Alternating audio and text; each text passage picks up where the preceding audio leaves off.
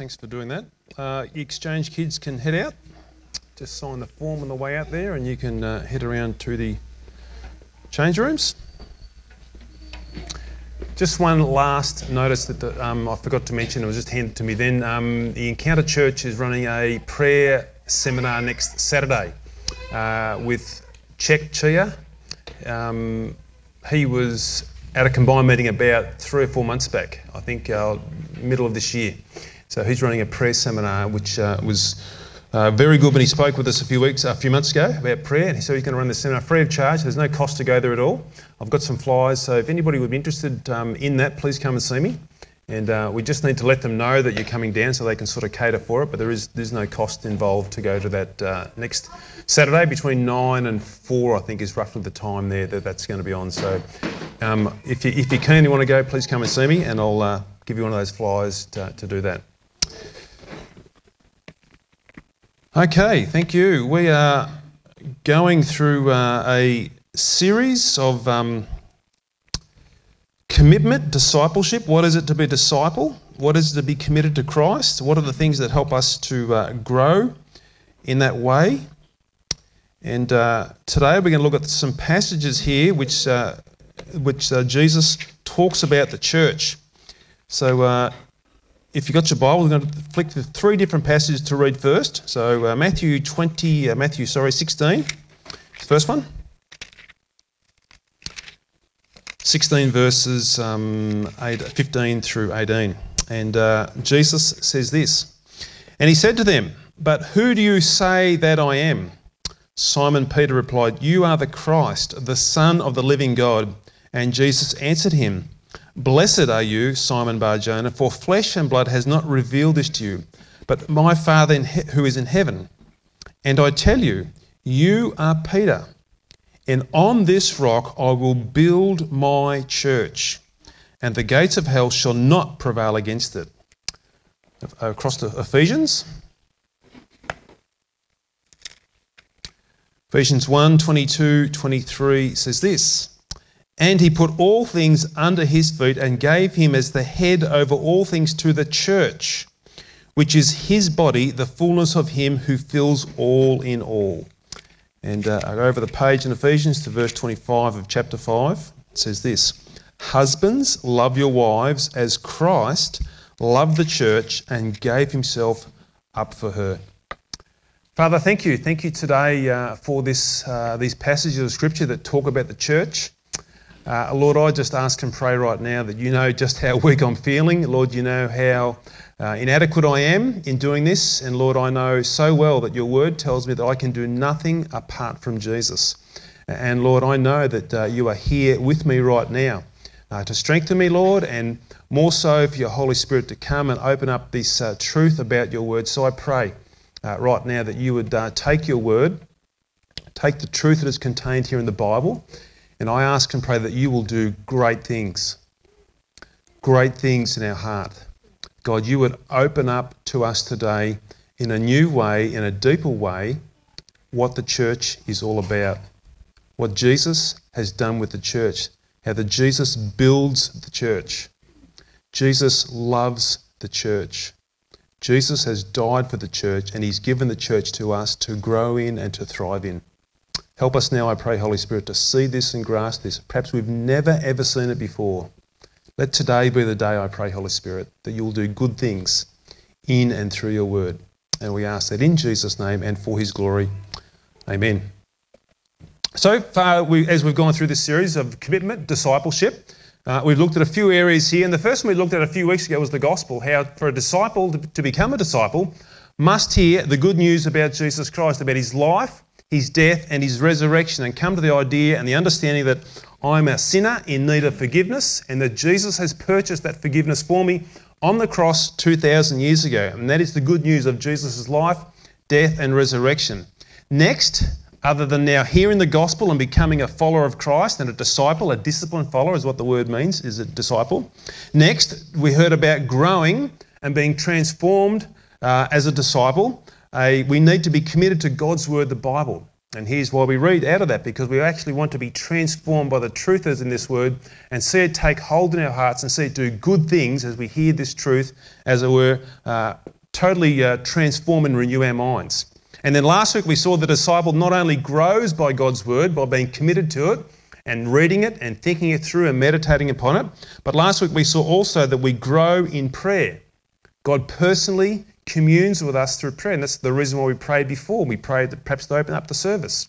Uh, it's an incredibly faith filled thing. And people outside again might look at it and think, who are these people praying to? It's a very faith filled exercise when we pray. And uh, we looked at that last week. And uh, this week we look at community, church. Now, some of us are or have been part of clubs or groups from time to time whether it be sporting clubs or social groups or uh, all manner of things it could be. And they're things where you get, uh, you meet together regularly within these clubs and you get involved with group activities. And in that sort of scenario, it's meant to be an all in thing. When you actually join these clubs, they're looking for an all in thing where there's regular things help, happening to help build up community within that club or sporting association or whatever you may be in. And they're all working together for a common cause. But what do we find all too often in those community causes or clubs or sporting groups? The commitment always isn't there, is it? And when that happens, the strength is lost. People actually miss out then on the value of community when they don't commit themselves to it. So today we want to think about this community of the church today. The community that is, that is the community that Jesus is building. Jesus builds his church. We want to think about that community that Jesus is building. And we want to see it as a vital community that Jesus has purpose for us to grow in and thrive in as we contribute to it and also as we receive from it. We want to see here this community that God is putting together and uh, the place where his disciples come and uh, grow and thrive as his committed believers. Firstly, in this idea, we want to think about what does the word church mean? What does the word church? How do we define this word church? Because someone could say, I'll meet you at the church. Or, you know, that church down near McDonald's. Some might think of that. And when we say that, we're referring to the church as a building. That's not the church as such, it's the way we actually describe a building, but that's how some people may think of the church. It's just a building somewhere. The word itself, church, in the Bible, when it's translated from its original languages in the Greek, um, particularly the New Testament, it means assembly or congregation. When it talks about the church, it talks about the assembly or it talks about the congregation. So when Paul, who wrote a number of the letters here of the New Testament that we read from, when Paul greets the church in Ephesus, or when he greets the church in Corinth or Thessalonica or any of those places where he wrote those letters to, or Philippi, he's not actually greeting the building. Now, they might meet in a building, and they might meet in people's homes, but Paul's not, when he says greetings to the church in Ephesus, he's not greeting the building, which wouldn't make any sense at all because the building wouldn't be able to speak back to him. Paul is greeting the congregation or the assembly of people who are meeting together. It's people. The church is the people, it's the congregation, or it's the assembling together of people. So when the New Testament talks about church, it talks about this group of people meeting together, this congregation or this assembly. So then, if we think about that a little bit further, who is this congregation of people that Paul is greeting? What brings them together? What brings all these people together together even today or in other churches around this uh, city of Shepparton or the community of the Goulburn Valley? The church or the congregation or assembly, as far as the New Testament is concerned, is a group of people that are unified around Jesus Christ. It refers to the church in the New Testament, the second part of the Bible. It's talking about people who are unified and coming together around the person of Jesus Christ. They've obeyed the gospel. They've heard the good news of Jesus Christ. They've seen him as their treasure, and they understand him to be the one who's been sent from God to reunite a people cut off from God because of their sin. They've seen who Jesus is, they've responded to the gospel, and they've obeyed it. And then, under the lordship or the rulership of Jesus, they become the visible representation of Jesus here on this earth, here and now. Jesus is no longer here. He was here 2,000 years ago. He's not here today. His church is still here, and that is us, people who are unified in and around Christ. We become and are the hands and feet and the mouthpiece of Jesus. We speak the same words that Jesus speaks. We actually communicate the same truth that Jesus brought to us. And we gather together as the church. if we think about this idea here of church, it wasn't a last minute thing or it wasn't sort of a plan B as far as God was concerned or, or Jesus was concerned. In the grand plan of things, the church, the gathering, the assembly of people, has always been first and foremost in God's mind. Here in Matthew 16 18, he says this, and I tell you, you are Peter, and on this rock I will build my church. There's a, there's a sense here in the mind of Christ, in the mind of Jesus, who's actually saying these words to the Apostle Peter 2,000 years ago I will build my church. It's something in the mind of Christ from the very beginning. They knew the, God knew the fall would take place, and He knew He would redeem a people out of this world and bring and call them to Himself. So the, so the church is in the mind of Christ, and it's a very personal thing for Jesus. I will build my church. I will build my church. It's always been in the mind of God since before the foundation of the world. Big concept for us to take in, but that's exactly how the Bible would communicate that to us. Jesus is building a church. I will build my church, a community of people. And this church that Jesus builds is not just something he does for a hobby, it's something he loves with a passion. He loves so much this church that he's building, that he's called to himself, that he's willing to die for this church, to see this church instituted and made possible. Ephesians 5:25 as we said earlier. Husbands, love your wives That'd be another whole sermon in itself, wouldn't it, if we just stopped there? But Paul is talking about husbands, but he's using here an example of this incredible sacrificial love that Jesus has shown. Husbands, love your wives as Christ loved the church. And how did he love the church? He gave himself up for her. You can't see it there, but actually he's saying he died for the church. He died to make the church possible. That's pretty big commitment. That's not cheap stuff. That's a big cost. That's how much Jesus loves the church that he's building. He says, I will die for this church. I will do whatever it takes to institute and get this church happening. I will die for this church. Jesus gives up his life because he loves the church that he's building. God the Father has given Jesus headship or directing of this church as well.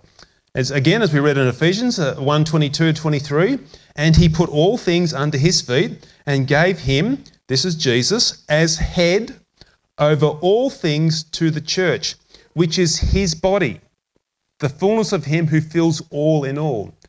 Jesus builds the church, Jesus loves the church, and Jesus guides and directs the church with all the authority of God the Father given to him to actually see this church accomplish and fulfill all of the purposes that God has for it.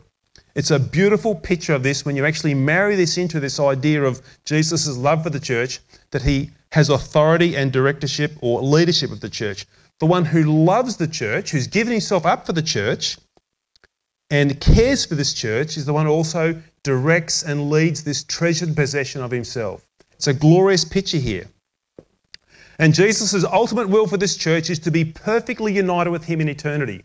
That is the end game, that is the end goal.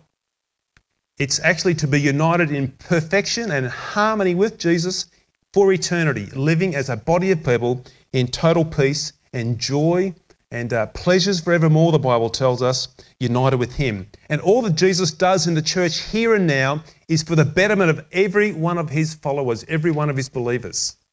Everything He does now is to shape us and mould us into that end game, into that end point of being united perfectly with Him in eternity forever and ever. It's an incredibly stunning picture here that we get of Jesus. He says, I'm going to build my church. It's my body. He sees it as intricately involved with him. He sees himself as God has placed him as the head of this church that's my body. Just like my head is attached to my body, that's how Jesus sees himself attached to this church. He loves the church, he dies for the church, he cares for the church. So, what does Jesus do with the church? What does he do? As Jesus loves it and he heads the church, what are his purposes for the church? What does Jesus want to do with the church? Jesus desires to transform us and build us up so he uses the church to carry out that mission.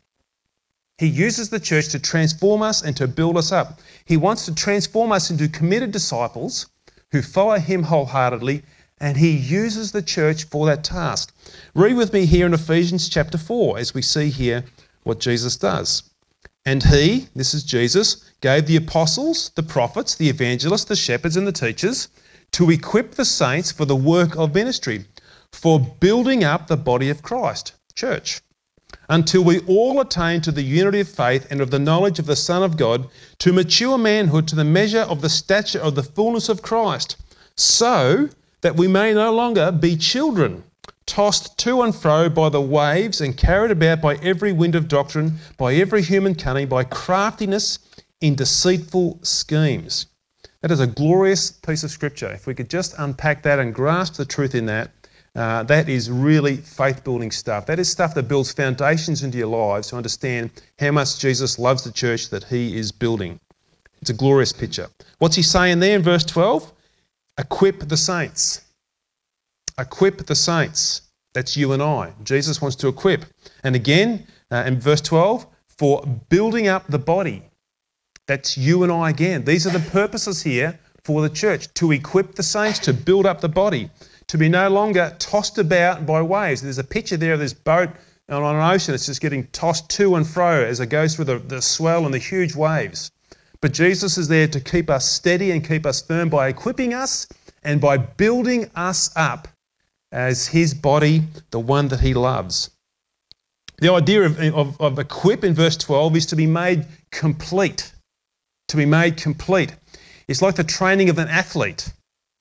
Uh, if, if somebody's ever involved in training athlete, which I'm certainly not involved in that, what they do is they'll check every action and every area of this athlete and they'll analyse and check and see where perhaps some deficiencies are or weaknesses are. And they'll study and they'll work on that person and see that and then they'll actually say, right, we need to train and discipline ourselves in these various skills to complete you as an athlete. The areas where you may be weak, we need to train you and discipline you, and then we'll complete you as the athlete fitted out for this competition.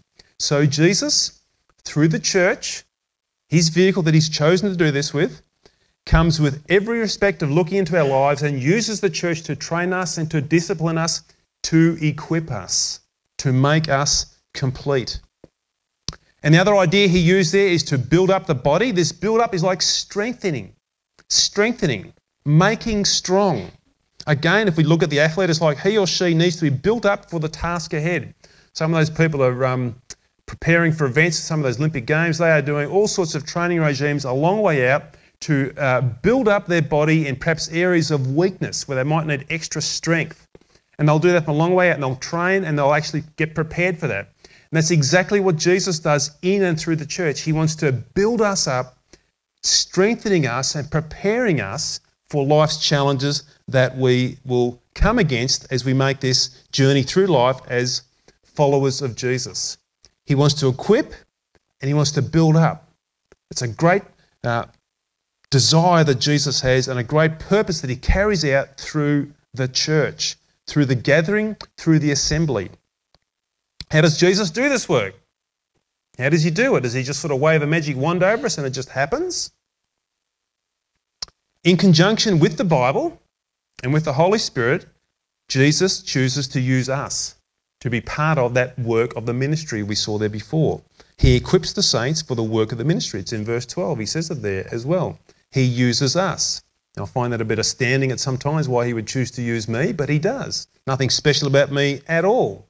But he chooses to use me and everybody else who's a believer in Christ to work together to become, as it were, to be uh, the work of the ministry. We won't go to it today, but in, in 1 Corinthians chapter 12, there's a picture here that Paul gives as, as he describes a body. And when he describes his body, he describes hands and feet. He describes sort of um, mouthpiece, describes all manner of things for this body arms, legs, everything you could think about in a body. He describes all of these things. And what Paul is doing as he goes through this in 1 Corinthians 12, he's actually saying that this gives a picture of a body with all its various parts. And we are. There's a whole myriad of parts in all of us as we come together. And the picture that Paul gives us as we think about that is, is the Holy Spirit, uh, through the instruction of Christ, equips all of these parts of the body to come together to make the body. All these various individual parts come together to make the body. I mean, if my hand was sitting out there on its own and was not attached to me, it will be useless. Totally useless. But because it's attached to the rest of my body and connected in with me, it plays an integral part. If I didn't have hands, I couldn't pick up anything. So this is not a useless thing when it's attached to my body. It actually plays a very important part. Even if I didn't have fingers, small little part of my body, if I took my thumb off, that would be really, really critical. I'll be trying to grab things with my fingers without my thumb. But when it's connected to my hand, which is connected to the rest of my body, it actually plays an important part.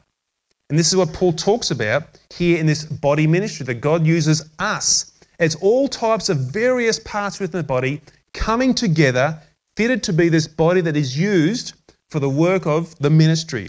Here's three functions that uh, God uses for completing His church in the sense of the body coming together. Bible teaching. Here's a part that we play as the body of Christ. We teach from God's Word. We come together as a church to hear the truth about Jesus, about the gospel. And the Holy Spirit works in these scriptures as we unpack this truth to grow faith in our hearts, belief and trust in who Jesus is and what he has done for our lives. And from this, we begin to live lives that are in line with God's will and for his glory as we actually see that word take heart and uh, take place in our lives. Another function we, we have uh, as a church, with all the various parts coming together, congregational worship, singing, and swatting flies away too. Congregational worship, singing. It's a great thing that God uses to bless us with. I've been in some meetings where I've just felt absolutely blessed and blown away by the congregational singing. It's a part of completing us, strengthening us, and building us up. I'm thankful every week for those who can um, contribute their time here because they're here from about quarter past eight onwards, plus they're doing practice through the week to come and bless us uh, with congregational singing that we can take part in and we can be built up and strengthened by it as we sing the truths about who God is and what He's done for us. Community. The very purpose of uh, gathering and assembling. Community. Church is about community. One of the functions that Jesus uses with other people. It's about this gathering of people with a common purpose to glorify Jesus. And in this gathering with a common purpose, we share our lives together. We really do. What do we hear about today, which we've known for a little while? Simone's moving to Melbourne. So she's sharing that part of her life with us. So we actually come alongside Simone and we do what we can to help her. That's part of community. That's part of the various parts of the body coming together to do life together. And in that community, we share all sorts of things. We share lots of joys. Could be babies born with Dan and Sam uh, earlier this year. People getting married, people getting engaged, lots of joys. Birthdays, jobs, great joys, great pleasures of life. But alongside that, we also share the pain of life, the tragedies of life. We, uh, with Corey and Amber just a few weeks or months ago when Anne died. So we share that sort of suffering and that grief. And when somebody loses a job, we come alongside somebody and we pray and support them and help them, encourage them through that. We actually are there to share the joy of life and also the painful experiences of life. And that's what community does. It's here where we get to support and encourage each other in this common journey together. And that comes from community because here we come and find a people on the same path together, experiencing life in many of the same ways, and we can sympathise with each other. And what springs out of that is genuine practical love, prayer, practical help or support. Could be cooking food, could be helping out financially, could be any number of ways that the community with a common cause that's being put together by Christ, built by Him, loved by Him, is working together to harmonise as this, as this uh, community. Friends, the church, the gathered body of Jesus, the disciples, really is a glorious gift that God has given us. It really is the place that Jesus has given for us to grow and to thrive in as His people committed to His cause and committed to Him. As I think about this and as I read through the New Testament, I also see another aspect about uh, community that I, I, see strongly through the New Testament, and it communicates um, a, a, sense of closeness within the early church that they had together as they bonded together through all types of difficulties and all types of challenges. And that bonding together, I liken it to partnership. Partnership. Now, you may think of it here as membership, and we have referred to it as membership in the past. But I, I like to use another word called partnership, where we partner together in this community, uh, linking, as it were, arms together and standing shoulder to shoulder and uh, facing all of the challenges we face in church life. And as I look at the early church, they did this as a very unified group. These challenges they faced, and they were big challenges, and uh, they were like a distinct group in that early church, partnering together and uh, stand together with arms linked alongside each other and working through those challenges as a, as a unified group. It's like they wanted to share in every aspect of church life and church growth. So we like partnership too, and we invite people to become partners here at Exchange Church. It's a formal process that takes place over two to three sessions to explain who we are, what we're about, and then to make a commitment to us as a body of believers, to partner with us for the cause of the gospel and to see good things take place in the community of the, the Greater Shepparton where we live in. It's helping to partner with us in the, with the direction of the church, as in like a real finger on the pulse. So we call for people and encourage people to become partners with us here at Exchange Church. Now, it's not compulsory, certainly not compulsory, and we don't see anybody as a second class citizen or a second class disciple if they choose not to become a partner. Not at all. And if they don't want to go that way, that's fine. We still love you and we still want you and we still value you just the same. No difference. But we think it's a good thing. I think it's a good thing to encourage people to become partners within the life of a local church and to have their finger on the pulse and to really, as it were, stand shoulder to shoulder, side by side, facing all of these challenges together. Friends, Jesus is building his church. He said, I will build my church. I love the church so much, I will die for the church, and Jesus has died for the church. He loves the church more than you or I could ever possibly imagine. We could not even get anywhere near uh, the love that Jesus has for the church as he expressed that on the cross. And it's here in this community where God generously gives His grace to complete us and to strengthen us, equipping us and building us up. And it's here in this gathering or assembly, the church, where Jesus has purposed that we grow and thrive as we uh, regularly attend and participate in the local church, the local assembly, or the local gathering. Let me ask you this question as we think about that. How do you see the church? How do you see the church? If you're a Christian, where does the community of God's people sit with you as far as the priority list is concerned? What is your commitment to Jesus' loved and treasured gathering of people? How do you see the church? Do you see the church the way Jesus sees it? He's going to build this church, and He is building this church. He loves this church so much He dies for the church. Do you see it as critical, vital, as really, really, really, really, really important? Is it way up there on your priority list? Where does it sit? How do you see the church? Unfortunately, we live in a world today of generally low commitment levels. People just aren't deeply committed to things in general these days, unless they see something really vital about it or something they want to get received from it. You've only got to go online and um, go into an online store or something, and you can join this loyalty club, it'll be called. But there's only one thing you've got to do to join the loyalty club. Just tick the box to agree to their terms and conditions, and you're in the loyalty club. You never have to attend a general meeting, you never have to attend a working bee or anything else. You just tick the box, agree of terms and conditions, and you're in the loyalty club. Doesn't sound like a real lot of loyalty to me or commitment to that thing other than ticking the box. You've only got to be part of a local service club or sporting club and uh, get involved there on a committee and try and get things up and happening, get a working bee taking place or get a barbecue going.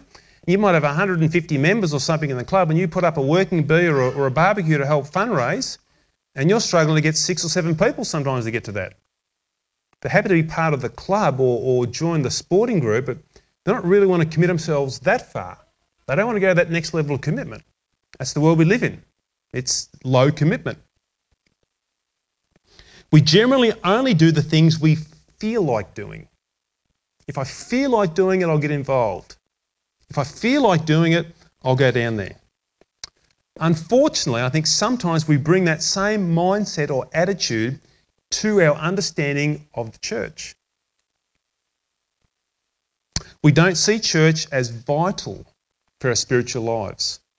We don't put it way up there on the priority list where it should be for our spiritual health. Sometimes church becomes optional. If I can fit it in, yeah, I'll fit it in. If I've got something else better on today, I might go do that. Sometimes it becomes very much like an option. Sometimes we just decide, well, I'm going to take a Sunday off church this week. Just not going to go. Don't feel like going, so I'll give it a miss.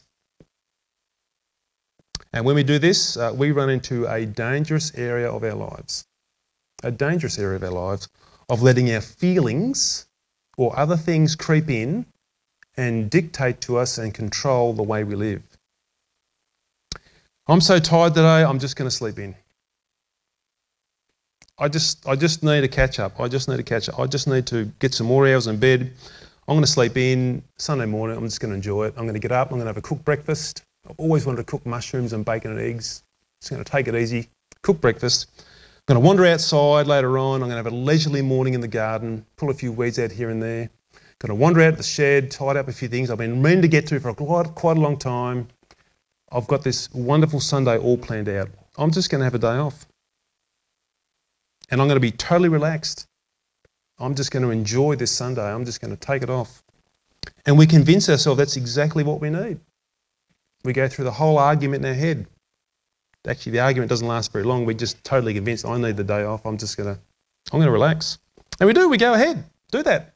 Breakfast, mushrooms, tomatoes, bacon, eggs, hash browns, coffee. Get out the garden, pull some weeds out. That garden bed looks beautiful now got out the shed, I've sorted all those boxes out, and we feel great. We feel really relaxed. We feel like I've really enjoyed this. I've loved this Sunday off. Actually, I've enjoyed it so much, I think I might do it again. And there's no doubt that that type of Sunday morning will be really enjoyable, really relaxing. You'll feel really good about it in one sense. You feel like I've really achieved something. I feel really relaxed. Actually, I thoroughly enjoyed this. My flesh or my natural person feels really happy. But what have we done for our spiritual person? What have we done for the new creation that God's creating within us now that we are a disciple of Christ, now that we're following Him? What have we done for that new creation that God's working inside of us? My natural person, my flesh says, oh, I love this, I can keep doing this. But what have we done for our spiritual person? We've starved him or her. We've starved him. He's missed out on a good feed of God's community, of nurturing and strengthening and growing and thriving and building up and completing and equipping. We've starved our spiritual person. We've neglected what we should be doing. We've malnourished and underfed that person. I've heard it before and I've seen it take place. I'm just going to step back from church for a while. I'm just going to take a break. I'm just going to sort of, you know, get my head cleared up. It's only going to be for a few weeks. It won't be long, and then I'll be right and I'll get organised. That's all I'm going to do.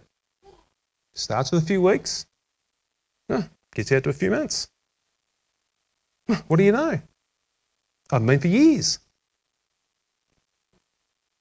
That's what happens when you cut yourself off from this community. This church is here for our gospel nourishment and our blessing. Laurel told me of a couple this week who are not in this church or in this town that are having marriage troubles. Now, that's common to nearly all of us to some degree or more. And they've decided their way to work, this is a Christian couple, their way to work through this marriage drama is they're going to have some time off from church. They're just going to step away from church and they're going to get home base sorted out. They're just going to, you know, they're just going to get things back in, in the right priority again. It's going to just step back out of church. We just need to spend some more time together so we can work these things out. In a way, it sounds good, doesn't it? You know, they're thinking about their marriage. Yeah, we've got to get this right. Let's spend this out. This is, you know, take some time away from church, away from God's community, away from God's opportunity to build us up and to nourish us and encourage us. It sounds good, but no, no. That is not what you do if you want to rebuild your marriage. You do not cut yourself off from what God has given. God gives a vehicle of His grace, a, way, a place to thrive and to grow, and we're going to say, No, I'm going to step out of that. I'm going to try and do it on my own, on my own strength. No, you don't do that. He's given us that community to build us up, to help us through that journey, to step us through. The moment we let our feelings or other things creep in and dictate the way we live life and the way we put our priorities and where we see God's community setting in there, the moment we do that, we are in dangerous territory. Really dangerous territory. We cannot be, be, be controlled by those feelings. I just don't feel like it today. Or if we get this faulty thinking of, gee, I've got this um, party that's on Sunday, or you know, it starts about 12. Ah, look, I want to get organised for it. You know, it's, it's like all these things creep in and they sort of push church out, and it's so surprising how easily church just slips off. The community of believers meeting on them just slips off the radar. It just falls off. It's so. Now, I'll do that every week. To miss a few weeks means nothing. It just gets pushed to the side. God said in the Garden of Eden, it's not good for man to be alone. He's designed us, created us to be in community, to be together, to harness all of God's gifts that He's placed within us to form the body connected and completed together. The moment we, re- we remove ourselves from this community that God has made, we do truly cut ourselves off from the vehicle of God's grace that He's given for us to be strengthened, equipped, and built up. We spend all week facing the influences of a godless world. We do. In many respects, all sorts of conversations take place at work or, or where it may be, and people are talking about how they handle their relationships, how they'll do that. So maybe our, uh, this couple that we know of, that you know, maybe they're mixing at a workplace somewhere, and, and they might hear something like this: "Look, just tell him where to go and clear off." I'm sure they'll get that advice sometimes. He can't treat you like that. You just tell him where to go and clear off. That'll be some of the advice someone will be giving them. They'll be getting that influence all week in various ways and various forms. Or it could be this it could be other godless ideas of the world. Someone's trying to get ahead in life and, and maybe stock his tool shed up.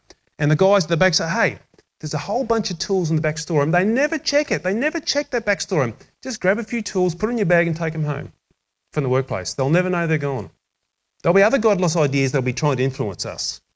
All sorts of false ways of thinking will come in. We're in that all week.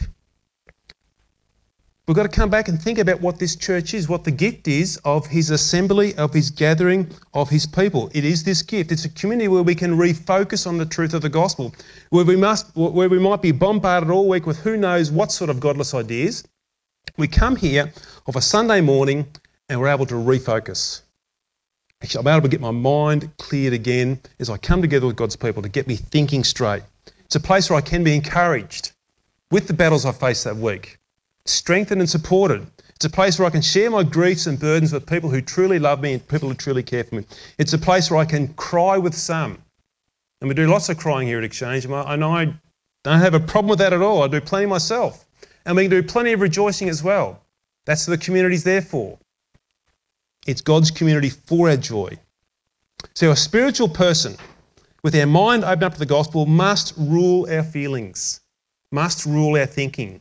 God's word must come in and must tell us that we are to commit ourselves to the believers that God has called us into and to be committed to this community of believers for God's good in our lives. I can honestly say, I can really honestly say, I've never come across a Christian who is a thriving, growing believer outside of a community of believers. They may be a Christian, but they'll be a very narrow minded Christian or a stunted Christian if they're not included in a group of believers where God has called us to be into.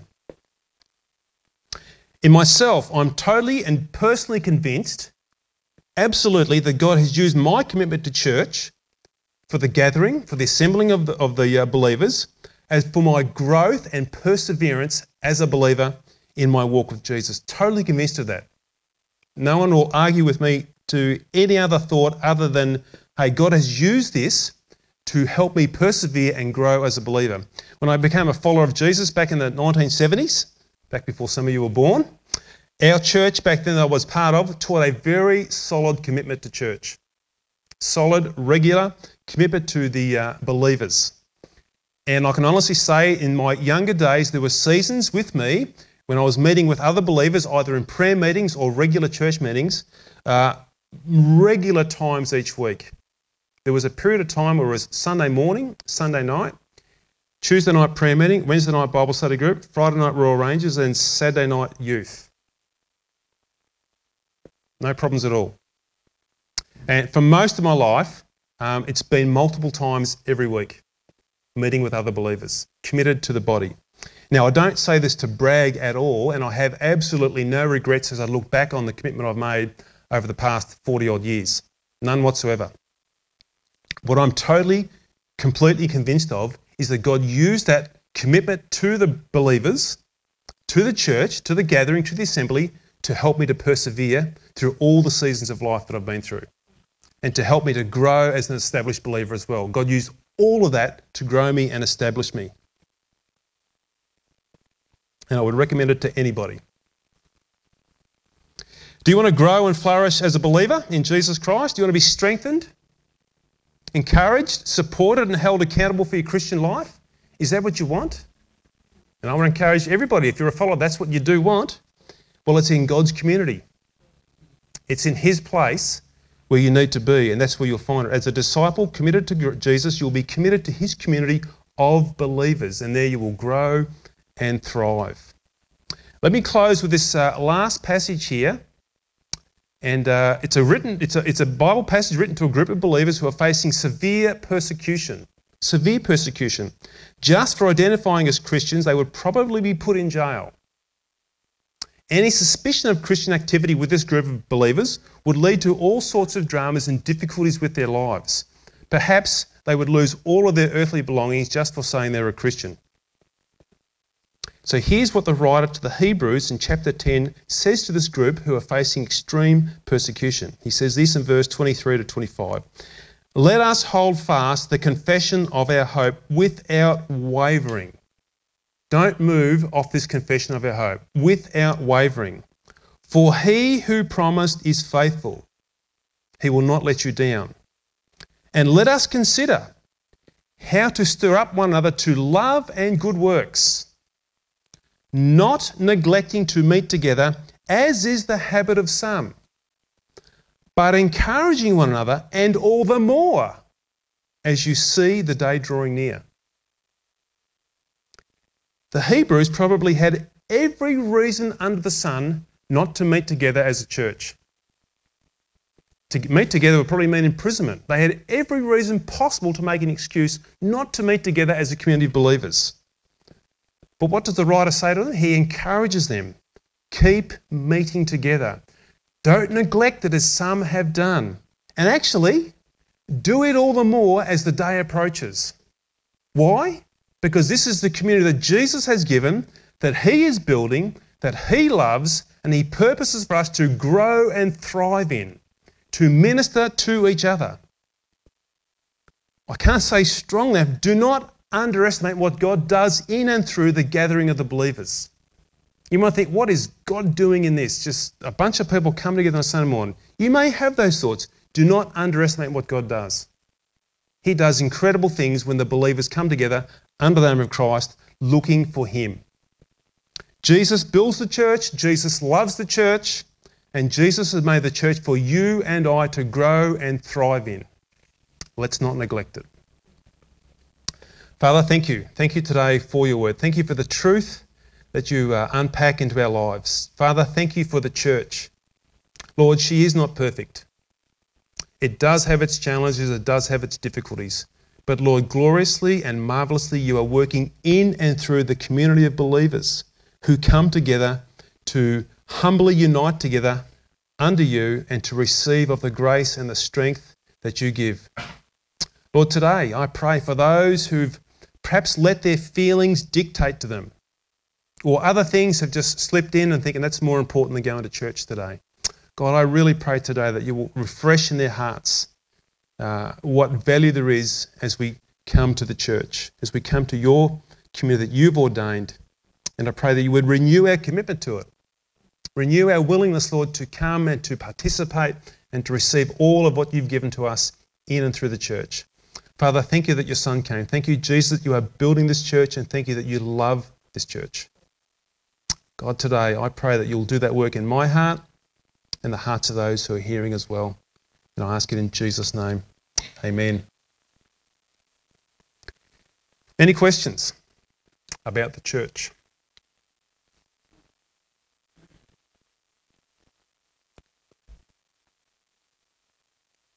Anybody see that mouse out there before? Lizard, wasn't it? I thought it was a mouse. Okay, thank you. We're going to have um, uh, this, come up and do one song to close, and then uh,